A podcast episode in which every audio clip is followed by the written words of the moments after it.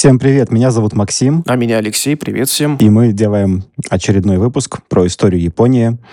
А, как э, вы видите по названию, этот выпуск будет о христианстве в Японии. И, знаете, если сейчас попытаться спросить человека, который не знает про Японию, не знает про ее историю, а, какая религия в Японии, то, наверное, вам ответят не сразу потому что, может быть, вспомнят про буддизм, э, может быть, э, вспомнят про синтоизм, но в целом возникает ощущение, что Япония довольно светская страна. А, ну, вообще об этом мы говорили в выпуске «Мифы о Японии» с уважаемой Токи из подкаста «Япония на самом деле». А, к нему могу вас это слать. А сегодня мы поговорим про то, как христианство вообще проникло в Японию и какие с какими непростыми испытаниями христианству пришлось столкнуться. А, Алексей, начинай. Это твой выпуск, я буду только пытаться где-то что-то влезать иногда. В 1543 году китайская джонка попала в шторм, сбилась с курса и пристала к острову Танегасима. Повреждений у корабля было немного, экипаж планировал быстро отремонтироваться, пополнить запасы и, раз уж подвернулся такой случай, поторговать. Так японцы впервые встретились с европейцами. По крайней мере, с этого обычно начинаются рассказы о той истории. Но на самом деле мы до сих пор не можем однозначно сказать, каким же был первый контакт. Сколько в итоге было европейских торговцев, то ли два, то ли три, в каком году имело место это событие, то ли в 1542, то ли 543, то ли 544. Но историки на 100% уверены, что в Японию первыми прибыли португальцы. Личности этих торговцев тоже под вопросом, как и то, случайным ли оказалось их прибытие в Японию – а вот католические миссионеры точно приплыли в Японию целенаправленно. На дворе у нас 16 век. В Европе бушует реформация, католики режутся с протестантами. Для укрепления авторитета церкви римский папа официально утверждает орден иезуитов – в них он нашел по-настоящему преданных, мотивированных и образованных людей. Людей, которые могли бы защитить истинную веру убедительным словом и очень решительным делом. Я чуть-чуть вмешаюсь. Думаю, будет важно сказать о том, что репутация у иезуитов была очень сомнительной. Сам орден э, из-за этого ликвидировали в XVIII веке. Правда, в XIX его восстановили, но, конечно, это были уже не совсем те иезуиты. Ликвидировали же его, если вкратце, из-за того, что почти все, кто мог хотя бы немного влиять на политику, презирали их. Само слово «иезуит» до сих пор иногда используется в значении «человек с двойными стандартами» или «змея, которую пригрели на груди». А все благодаря тому, что иезуиты могли не просто позволить себе убивать других людей, что для того времени вообще, подумаешь, мелочь какая, но им еще и предписывалось производить э, ряд ментальных упражнений по перебыванию в воздухе. Например, если иезуит совершил убийство, но в этот момент верил, что не делает ничего страшного, то он не согрешил. А еще иезуиты очень четко ассоциировались со шпионами. Я ни в коем случае не хочу их принизить или сказать, что это были какие-то, может быть, бесчестные люди. Вот э, я говорю о впечатлении, о том, какие ассоциации они вызывали. И, надеюсь, все сказанное мной поможет понять отношение к этим людям. Параллельно с реформацией продолжается эпоха великих географических открытий. Португалия и Испания, как самые важные католические страны, получили от римского папы особые полномочия по управлению всеми христи... нехристианскими землями. Мир поделили по меридиану в Атлантическом океане. Португалии досталась Африка, Индия, Юго-Восточная Азия. Народы там предстояло крестить, установить с ними прочные торговые связи, ну и когда надо, ограбить. Война, торговля и проповедь в те времена шли рука об руку. Но не стоит думать, что абсолютно все миссионеры, отправлявшиеся в новые земли, преследовали исключительно меркантильные интересы – Среди них находилось немало идейных людей, которые хотели приобщить язычников к истинной вере. 7 апреля 1541 года на борт корабля «Сантьяго» в португальском Лиссабоне взошел мужчина в самом расцвете жизненных сил. Ему предстояло долгое и опасное путешествие на восток. Звали этого человека Франциск Ксаверий, и был он одним из первых иезуитов, другом и сподвижником основателя ордена. Он решил посвятить себя непростой работе миссионера. Первой его остановкой стал Гоа, бывший в те времена столицей португальских владений в Индии. Ты упомянул, что Франциск Ксаверий и основатель ордена иезуитов были друзьями. Знаешь, по-моему, он и Игнатий Вайова, э, первый главный иезуит, чуть ли не на соседних кроватях спали в свое время. А второе или третье, или какое там по счету еще одно название ордена иезуитов, э, орден святого Игнатия, то есть честь основателя. То есть Франциск Ксаверий э, очень важный человек этой иерархии, ну или даже просто важный в силу связей. И когда выбирали, кого из братьев отправить обращать индийцев, то сам Лайова и утвердил Ксаверия. Ну, более того, Ксаверий сам предложил, что вот и ему необходимо отправиться в те земли и начать там миссионерскую работу. А, довольно скоро его миссионерская деятельность вышла далеко за пределы острова Гуа. Он часто бывал на материке, плавал в Юго-Восточную Азию, и вот там, в городе Малакка, Ксаверий познакомился с японцем по имени Анзиро, или Ядзиро, по-разному в источниках э, этот японец проходит. Эта встреча изменила жизни обоих. Анзиро решил принять крещение, а Ксаверий отправиться в Японию. В 1549 году миссионер вместе с парой своих помощников и крещенным Анзиро отплыл на север. Думаю, надо еще сказать здесь, что Анзиро э, получил в крещении имя Паула де Санта-Фе, или просто Павел. Всю компанию ждала Япония, раздираемая смутами. Там как раз шла эпоха Сенгоку. И в, то, в том числе достаточно толерантный в религиозном плане народ. Синтоизм и буддизм уже веками спокойно уживались на японской земле. Да, бывали, конечно, случаи конфликтов на религиозной почве, чаще всего даже внутри самого буддизма, но в целом наблюдался мир. Две религии не отрицали друг друга, а вот у католичества в те времена были не такие прогрессивные взгляды. 15 а, августа 1549 года Франциск Саверий высадился в порту Кагасимы. Это на юге острова Кюсю. Особенностью острова было то, что его жители чаще других в Японии контактировали с внешним миром. Поэтому прибытие заморского гостя не вызвало сильного удивления. Местный князь из рода Симадзу радушно принял иезуита, поговорил с ним и позволил вести проповедь. Очень скоро появились первые крещенные на японской земле. Ими стали родственники Анзиро, который выступал переводчиком иезуита. Португальские купцы все чаще наведывались в Японию, привозили они туда абсолютно разные товары, из Европы предметы роскоши, всякие диковинки, дорогие вина, но в Европе из Европы все это вести было долго, дорого, э, ну и не всегда практично, поэтому в основном португальцы были посредниками в международной торговле, и они стали настоящей находкой для японцев. Китайский шелк, ремесленные изделия и сырье из Поднебесной высоко ценились на зарубежных рынках. Но правители Китая ограничивали торговлю с иностранцами, а с японцами вообще не хотели иметь каких-либо дел.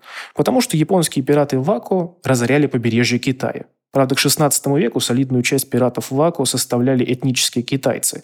Но как бы кто в Китае из правителей будет разбираться в таких незначительных деталях. В итоге в южных морях расцвела контрабандная и посредническая торговля. И португальцы со всем энтузиазмом включились в нее. Князь Симадзу полагал, что из прибытия Франциска к Саверии можно извлечь выгоду, что священник просто обязан иметь хоть какие-то, даже не хоть какие-то, а прочные связи с португальскими купцами. Тем более он видел, что помимо проповедей миссионер собирает информацию о торговле в Японии, о важных городах и портах.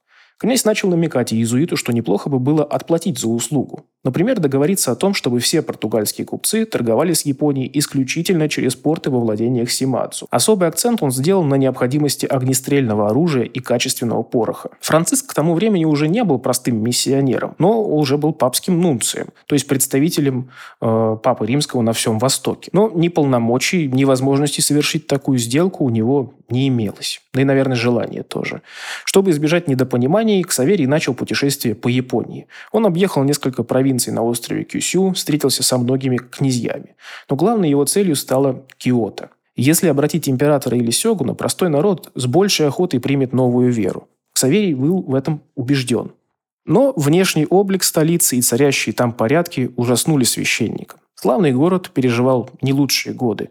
Его пытались отстроить, но новые междоусобицы быстро сводили на нет все усилия. Ксаверий своими глазами увидел, какой малой, практически незаметной властью обладает император Исёгун. Разочарованный, он вернулся в Западную Японию, где продолжил свою миссию. К Саверию приходилось сталкиваться с очень многими трудностями первопроходца. Ну, первой и самой очевидной трудностью был японский язык. Вернее, то, что Ксаверий знал его на очень низком уровне.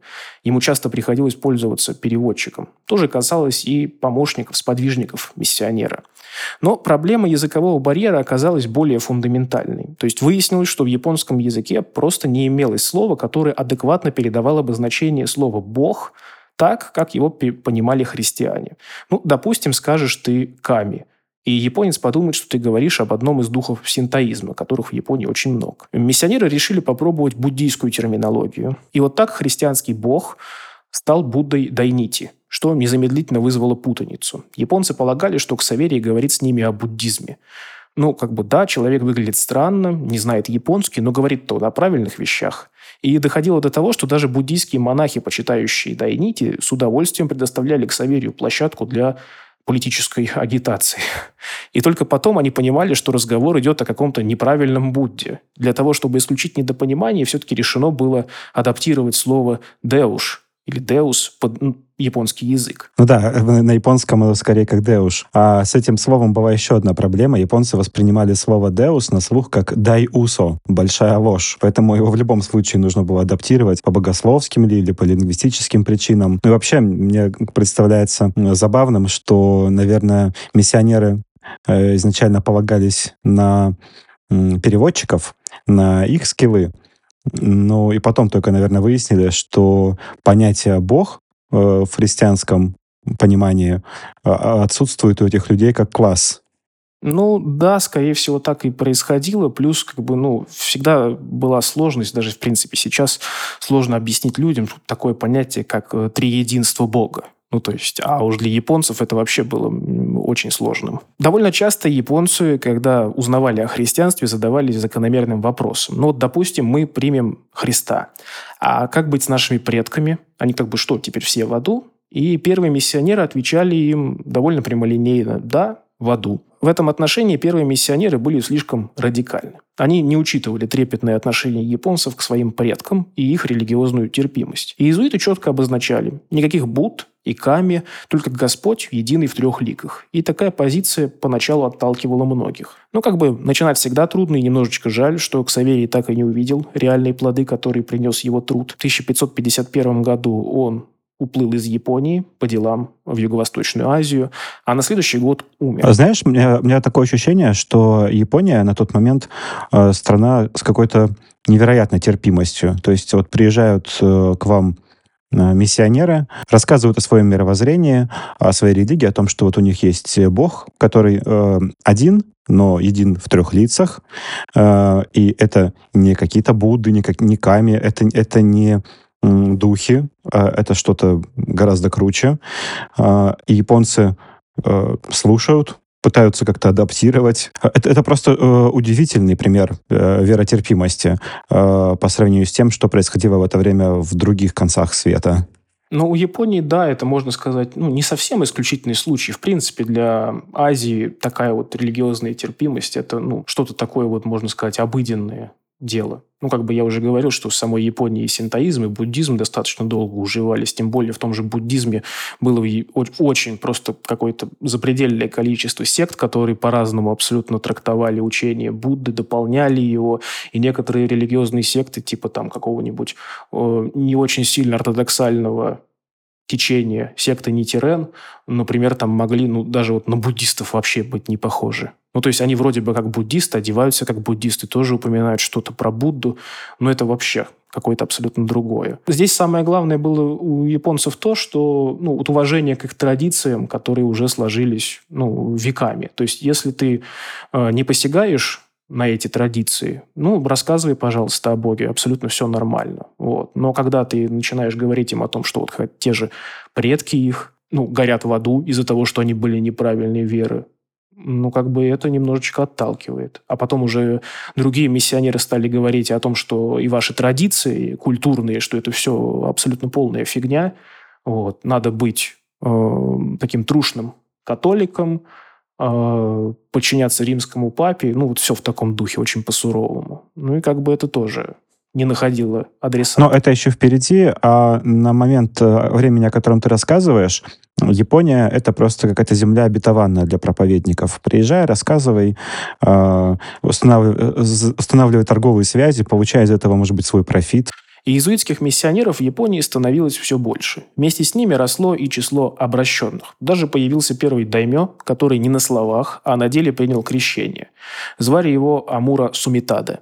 Его переход в христианство местные элиты восприняли неоднозначно. Против, естественно, выступало духовенство, буддийское и сочувствующее этому духовенству, а за него оказались вассалы, которые понимали, что новая вера позволит наладить лучшие контакты с португальцами. Амура и правда пытался создать в своем княжестве хорошие условия для сотрудничества с европейцами. Но противники христианства несколько раз сжигали портовые поселения, где предполагалось вести торговлю. Получилось только в 1571 году. Амур обезопасил незначительный порт Нагасаки и открыл его для заморской торговли, пригласив к участию иезуитов. К тому времени орден столкнулся с моральной дилеммой. Его деятельность нуждалась в финансах. Ну, там строительство церквей, благотворительность, образование, пропитание, ну, как бы много чего. Но пожертвования из Европы шли долго, серьезной поддержки от колониальных властей тоже не ждали, да и с местными христианами пока не густо. Приходилось иезуитам уповать только на себя. И понятное дело, что такой подход породил бы трудности, но вместе с тем он мог бы дать определенную независимость ордену в Японии. И тут выход был найден. Миссионерам нужно было активнее включаться в торговлю с японцами. Не обязательно делать это самим, можно помогать португальским купцам, быть их переводчиками, посредниками, представителями интересов, как бы сегодня сказали, лоббистами. Но вступить на такую дорожку означало риск. Все-таки обед бедности иезуитов никто не отменял. И находились в ордене представители, для которых это было принципиально. Очень интересно для иезуитов, да? Но это потом уже орден начал вырождаться, а поначалу я же говорил, что там было очень много идейных людей, которые, ну, прям очень сильно были мотивированы. Японцы к участию иезуитов в торговле относились достаточно спокойно. Они вообще не видели каких-либо противоречий. То есть буддийские монастыри активно поддерживали ремесленников и торговцев, даже снаряжали корабли для торговых поездок за рубеж, торговали продуктами монастырского производства. Так что если бы какой-нибудь иезуит испытывал муки совести, нашелся бы японец, который успокоил бы его и сказал, что в нашей стране все так делают, и не нужно об этом чрезмерно размышлять. Хотя надо сказать, что, собственно, куплей-продажей иезуиты не могли заниматься. Подобные операции проходили под терминами «подарки», «пожертвования», «милостыня». Э, в Нагасаки в итоге иезуиты заложили церковь, но церковь служила не только для отправления ритуалов. По сути своей это была такая настоящая крепость, которая в случае чего могла бы защитить весь христианский народ, который проживал в Нагасаке. И да, под сводами этой церкви, церкви-крепости, заключались сделки. Ну, то есть это тоже ничего такого а, предосудительного не вызывало. Так вот Нагасаки из захолустной рыбацкой деревушки стремительно начал превращаться в крупный международный порт, где значительная роль отводилась европейцам. Это, в частности, отразилось и на архитектуре города, и на его планировке. Нагасаки стал центром миссии иезуитов, но это не значит, что они оставили попытки проповедовать за пределами Западной Японии. Часть иезуитов все-таки перебралась поближе к столице, Киото. Им даже удалось получить аудиенцию у Сёгуна. Ее итогом стал правительственный указ, освобождающий миссионеров от налогов и запрещавший мешать их работе. Сложно сказать, почему Сёгун принял такое решение. Но как бы то ни было, миссионеры начали непростую работу в Киото. Здесь они столкнулись с постоянной войной местных кланов и кознями буддийского духовенства. Причем неясно, чего иезуиты опасались больше – Э, того, что их мимоходом убьет во время очередной стычки самураев, или того, что какой-нибудь из буддийских монастырей, коих около столицы было очень много, э, что вот из него спустятся монахи-воины, пресловутые сахеи, и перережут всех христиан. Иезуиты несколько раз встречались с Сёгуном, беседовали о судьбах страны, обсуждали вопросы веры. Но в 1565 году Сёгуна убили – и буддийские лидеры воспользовались ситуацией, убедили уже императора издать указ об изгнании миссионеров из столицы. И вот европейцам чудом удалось сбежать из Киото невредимыми. Большинство в итоге отправилось на Кюсю, там было попроще, а оставшееся меньшинство обосновалось в торговом городе Сакай, который к тому времени, как по своему управлению, так и по роли торговцев, очень сильно напоминал Венецию или Геную. Среди иезуитов, обосновавшихся в Сакае, был португалец Луиш Фройш – Благодаря феноменальной памяти и живому интересу к культуре Японии он очень быстро овладел языком и мог свободно общаться с паствой. Фройш смиренно продолжал свою миссию. Он даже пытался выступать миротворцем, видя, какое горе и страдания людям приносят междоусобицы. В записях, например, сохранилась история о таком вот случае. Шел 1567 год. Два войска затеяли очередную схватку. К враждующим сторонам обратился Патер Фройш. Он пригласил христиан и всех, кто того пожелает, на праздничную трапезу в честь Рождества Христова. Множество воинов откликнулось на приглашение, о войне как-то позабыли, все радовались, братались, говорили «мы братья во Христе». Ну, как бы жизнь штука сложная, и на следующий день все братья во Христе начали нещадно друг друга убивать. В 1568 году в центральной области Японии потрясло известие. Князь Ода Набунага собрал армию и пошел на Киото для того, чтобы прогнать заговорщиков и утвердить власть законного сёгуна. В столицу князь вошел практически без боев, но впереди его ждало непростое будущее. Там война на несколько фронтов, десятилетняя осада буддийского монастыря, болезненные предательства, одно из которых в итоге стоило ему жизни. Один из вассалов познакомил Набунага с Патером Фройшем. От него как бы Набунага узнал о миссии иезуитов в Киото. И вот в иезуитах Набунага увидел ситуативных таких вот союзников против буддийских монастырей. Поэтому запретов им он не чинил и даже, наоборот, активно помогал. Но при этом сам Набунага не был религиозным. С проигрышем у князя Набунага сложились действительно такие дружеские отношения, и многое о первом объединителе Японии мы знаем благодаря записям португальца. Впоследствии он оформил их в такую вот объемную историю Японии – все-таки Фройш прожил в стране восходящего солнца больше 30 лет, и ему было что написать. К 1579 году в Японии насчитывалось около 130 тысяч христиан. Преимущественно, естественно, они жили в западных областях. Здесь уже даже имелось целых три князя-христианина. А, Причем один из них, Атому Сорин, а, считался очень влиятельным и могущественным. Он принял крещение и повелел сделать то же самое всем своим вассалам, родственникам и подданным, хотя бы формально. А, три христианских князя даже организовали официальное посольство в Европу. Его идейным вдохновителем, разумеется, выступил иезуит. Но об этом посольстве мы поговорим уже в послекасте. Свою роль в росте обращенных сыграло и то, что иезуиты изменили подход к проповеди. Сделали ее такой вот более мягкой, позволяли некоторые послабления, видимо, полагая, что со временем вся языческая, на их взгляд, шелуха а, уйдет и, или потеряет изначальную важность. И вот пропорционально количеству христиан росло, разумеется, число тех, кто был ими недоволен. Новообращенные очень часто пускались, новообращенные христиане, разумеется, очень часто пускались доказывать свою веру. То есть разрушали многовековые храмы, оскверняли святые места. Иногда разлом проходил даже в рамках одного семейства. Ну, то есть, например, супруга а Сорин, которого я уже упоминал, она вот ненавидела христиан, а иезуиты в ответ называли ее никак, не иначе, как Иезавель, по имени древнебиблейской царицы, которая поклонялась языческим богам и делала всякие непотребства с христианской точки зрения. В 1582 году предательски был убит Набунага. Знамя объединителя Японии подхватил Тойотоми Хидеоси, человек, который когда-то носил сандалии на Бунаге, которого сам князь называл обезьяной. Поначалу отношения Хидеоси и миссионеров были нормальными. Ему предстояло разгромить последних могущественных князей в Японии, э, одни из которых находились на Кюсю, и тревожить общины христиан, лишаться их потенциальной поддержки Хидеоси не хотел. Тем более, что предлогом вторжения на Кюсю э, стала просьба христианского даймё Утому Сорин – о защите. Но вот когда Кюсю был окончательно захвачен, ситуация с христианами стала понемногу меняться. В первую очередь это касалось миссионеров, в которых Хидеоси стал видеть тех, кого сегодня бы назвали «пятой колонной». Хидеоси отправил главе иезуитов в Японии гневное письмо. Он обвинял их в различных преступлениях, среди которых были и разрушение традиционных святынь, что как бы было правда, но не всегда это делали миссионеры, и продажи японцев в рабство – Работорговля в Японии действительно существовала. Возникала она стихийно, например, после больших сражений или рейдов на вражескую территорию. Португальские купцы по доброй традиции включились и в такого рода торговлю. Да так хорошо, что стали едва ли не главными покупателями живого товара.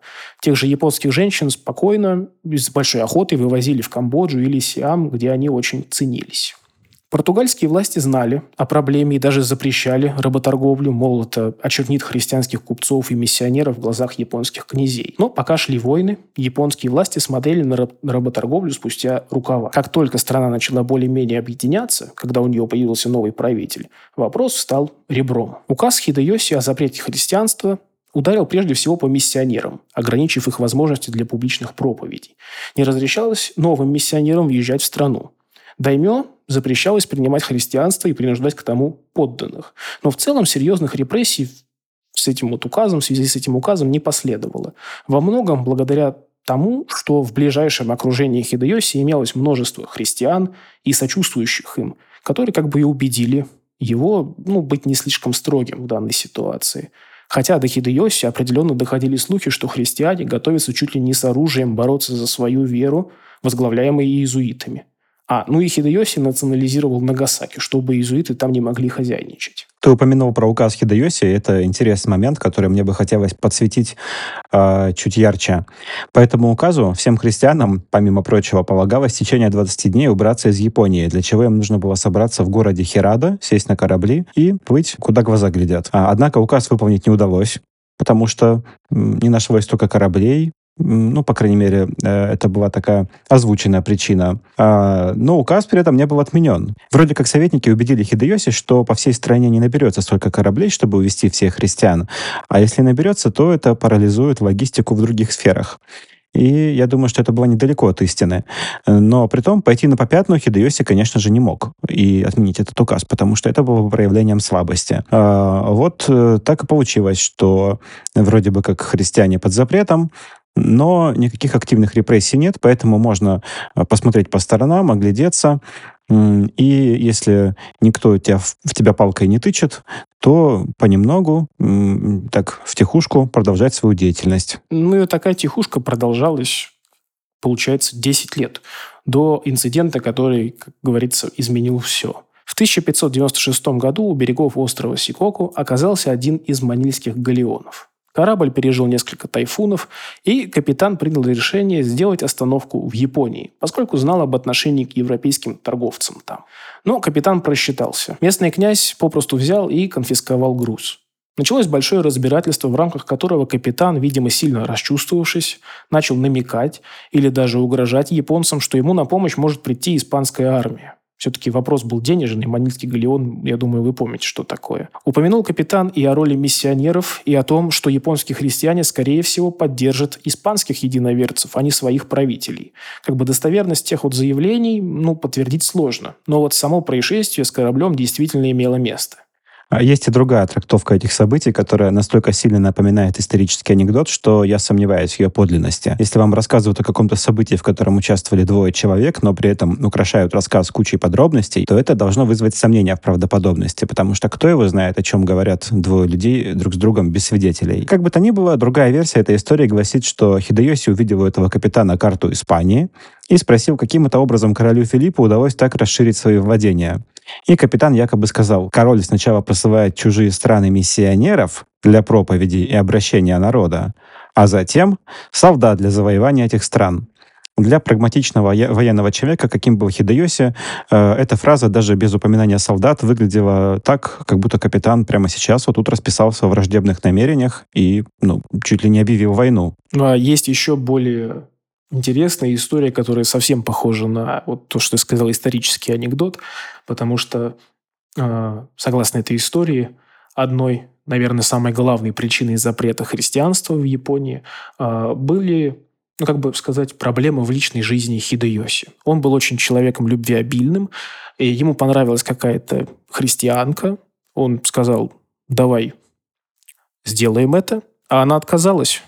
Потому что как бы я верю только Богу и дана только Богу. И только после свадьбы.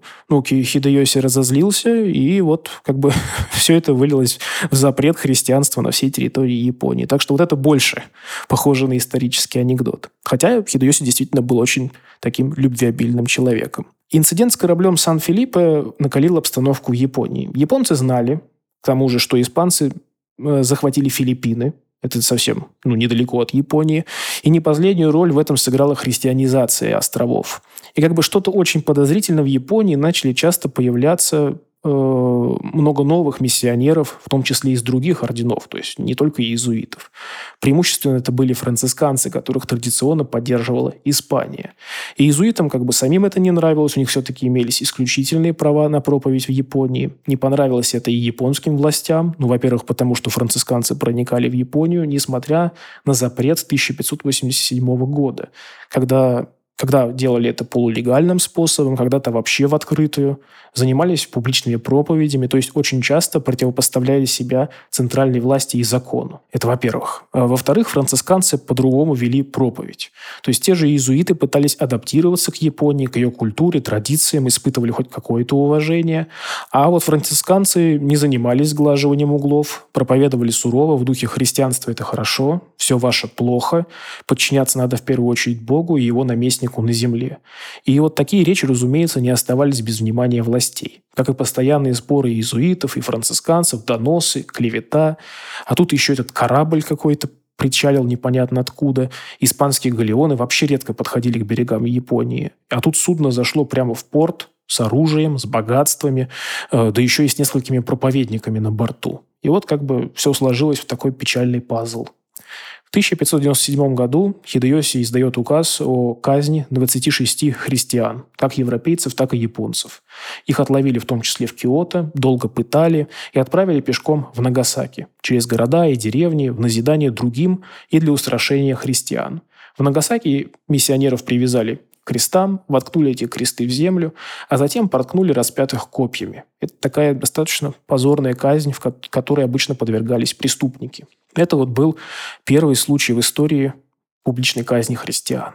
Генерал-губернатор Филиппин потребовал от Хидеоси вернуть груз, все-таки речь шла о больших деньгах, и тела казненных. Но Хидеоси ответил, что как бы все сделано по закону, никто ничего не собирается возвращать. Ну, как бы здесь он сыграл, вернее, действовал в духе как говорится, если бы был бы человек, а статья найдется. Э, Хидеоси умер в 1598 году. Практически сразу после его смерти разгорелась борьба за главенство над Японией. Победителем из нее вышел Токугава Иеясу. На первых порах его не особо интересовали вопросы христиан. Нужно было укреплять собственную власть. А тем временем в мире произошли радикальные перемены. Одна из перемен, которая как будто не кажется очень важной, но на самом деле имела большое значение. Это полная отмена в 1600 году, то есть спустя два года после смерти Хидеоси, папой римским, миссионерской монополии иезуитов на проповеди в Японии, после которой в Японии стало появляться гораздо больше представителей э, других стран, других орденов. Первый Токугава продолжал торговлю с европейцами. К ней подключились испанцы, англичане и голландцы. Сёгун даже нанял себе на службу двух иностранцев. Англичанина Уильяма Адамса и голландца с очень для меня сложным именем, я сейчас скажу, Ян Йойстона ван Лодейстейна в себе в советнике. Каждого он фактически сделал своим хатамото, то есть самураем, находящимся в прямом подчинении Сёгуну. Понятное дело, что и Адамс, и Лодестейн лоббировали интересы своих стран. Тем более на том этапе исторического процесса Англия и Нидерланды были союзниками, в том числе против Испании и Португалии. Но Токугава был умным человеком, он проводил свою политику и извлекал прибыль для себя. Если есть возможность поработать с Испанией, как бы, то почему нет? Но при этом голландцев, мятежников в глазах испанцев, незачем было выгонять из страны.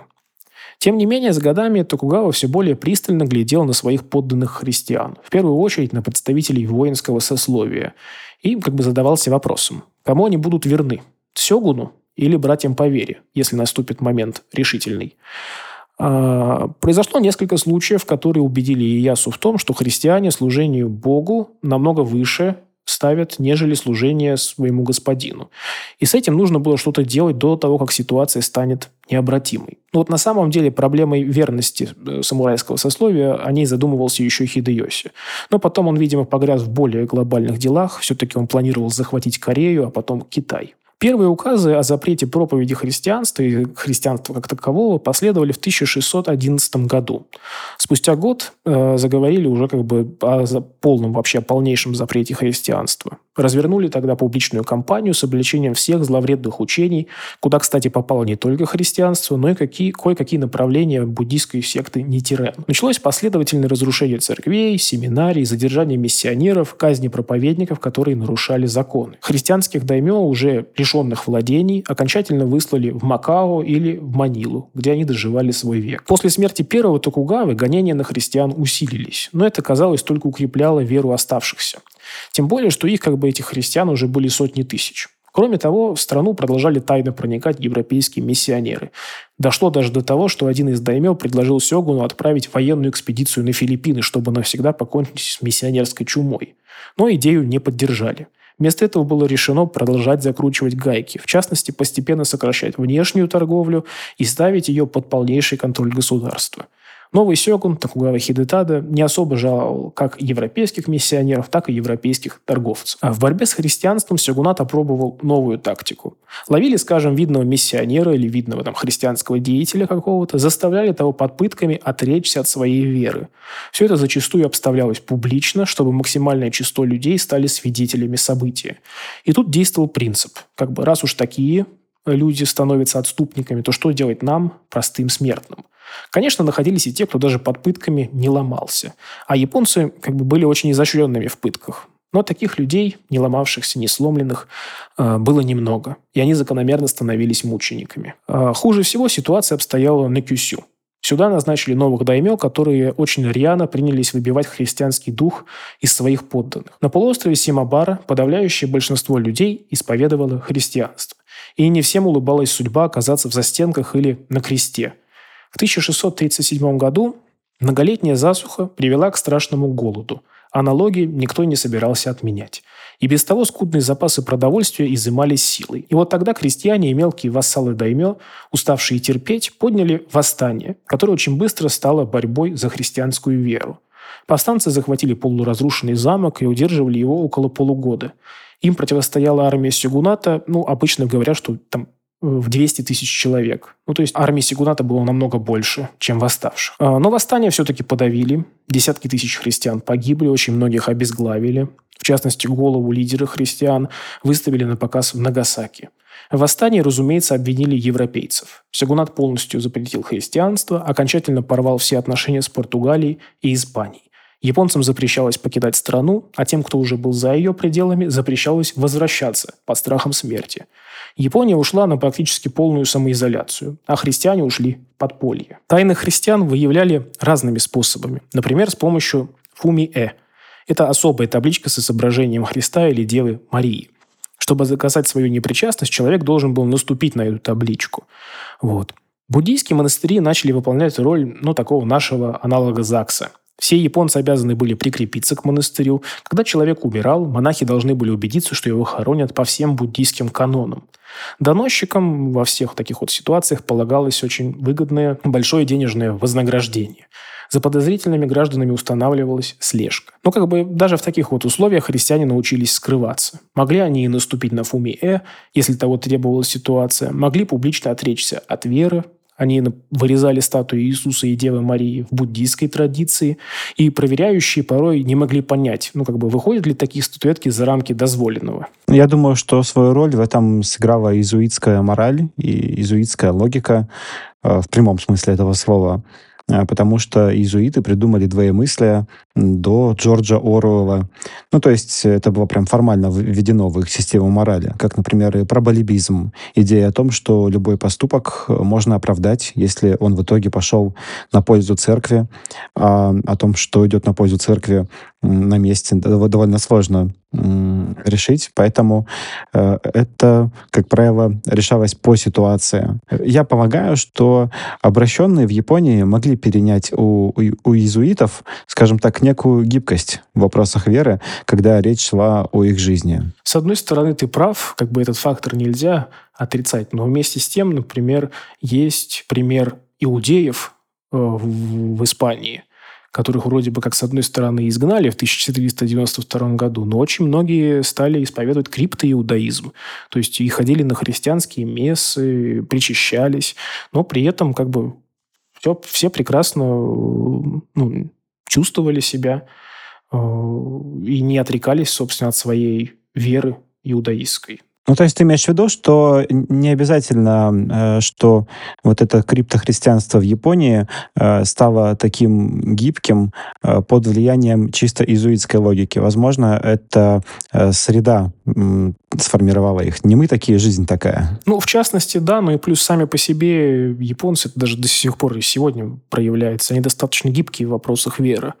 То есть, если надо, они там, ну, могут попросить защиты у абсолютно какого-нибудь, ну, я не знаю, там, и у иудейского бога, и у Аллаха, если то понадобится. То есть, ну, здесь сам, самое главное вопрос, ну, скажем так, намерения, чистоты веры, э, такого духовного позыва. Это вот самое главное. Уход в тень сыграл с японскими христианами на самом деле очень злую шутку, потому что в стране, во-первых, не осталось священников, которые способны были бы обучать основам веры, основам, правильным основам веры, не осталось и книг, по которым могли бы учиться неофиты.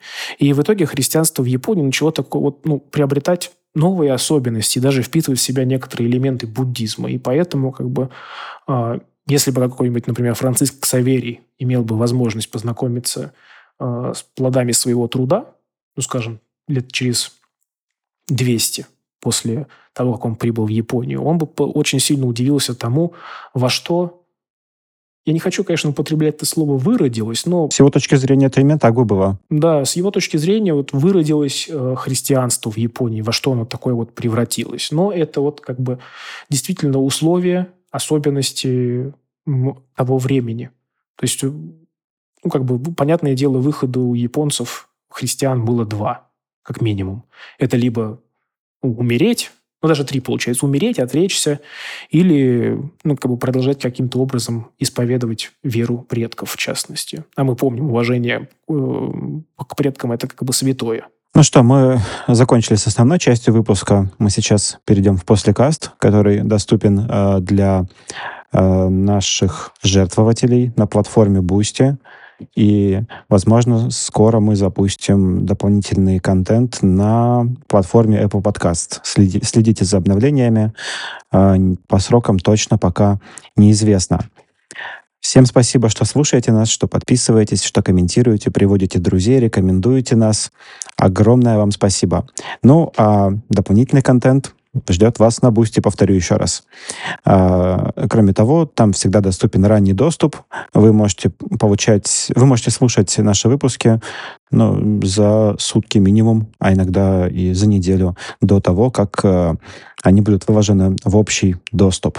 Я еще хотел бы сказать то, что я, наконец, вложился в новый микрофон. Надеюсь, это будет иметь определенную профит наверное, на, к нашим выпускам, потому что, ну, я понимаю, насколько там порой качество записи с моей стороны не удовлетворяет моим потребностям и моим желаниям, моему видению того, как все должно быть. Вот, надеюсь, сейчас новый микрофончик сможет это сгладить немножечко. Пишите в комментариях, если услышали новый микрофон до того, как Алексей э, сам сказал об этом. Всем спасибо, всем пока. Да, всем спасибо, пока. Мы переходим в послекаст.